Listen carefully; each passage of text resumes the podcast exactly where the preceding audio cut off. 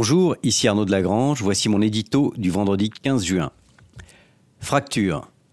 La longue dérive de l'Aquarius est une triste allégorie des errances européennes, où l'on se renvoie les responsabilités, comme de port en port les bateaux, où le sillage est semé de rendez-vous ratés et de promesses non tenues. Cela fait des années que la crise migratoire ne cesse de s'aggraver. Trois ans surtout, depuis la dangereuse décision de Merkel d'ouvrir en grand les frontières. Aucun dirigeant européen ne peut dire qu'il n'a rien vu venir. Seulement voilà, ce n'était pas si grave. Le club Med s'énervait, celui d'Europe centrale bougonnait, mais le bruit retombait vite et la conversation européenne pouvait douillettement reprendre. Les choses ont changé. En Italie, ce n'est plus un ministre qui peste contre l'isolement de son pays, mais un peuple qui a voté. Plus grave, l'affaire ne ressemble pas à un accident périphérique. Au contraire, ce coup de sang est le révélateur d'un mal qui s'est répandu dans tout le corps européen.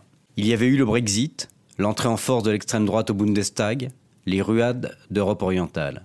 Et voilà qu'à côté du groupe de Visegrad pointe un nouvel axe alpin, réunissant Bavarois, Autrichiens et Italiens, au point que Merkel se trouve chahutée sur son trône.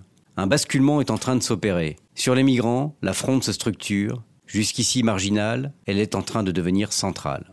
Sur cette question, l'Europe peut se fracturer durablement. Et l'on reste pantois devant l'inertie de dirigeants qui se lamentent sans agir en grand, Tétanisés, ils se contentent d'inscrire le sujet à l'ordre du jour des sommets ordinaires, quand la réponse devrait être aussi exceptionnelle que la crise. Les priorités sont connues.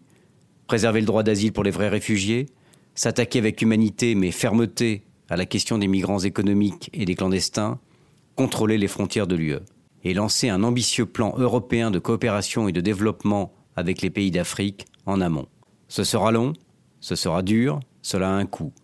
Mais il faut des gestes forts d'urgence.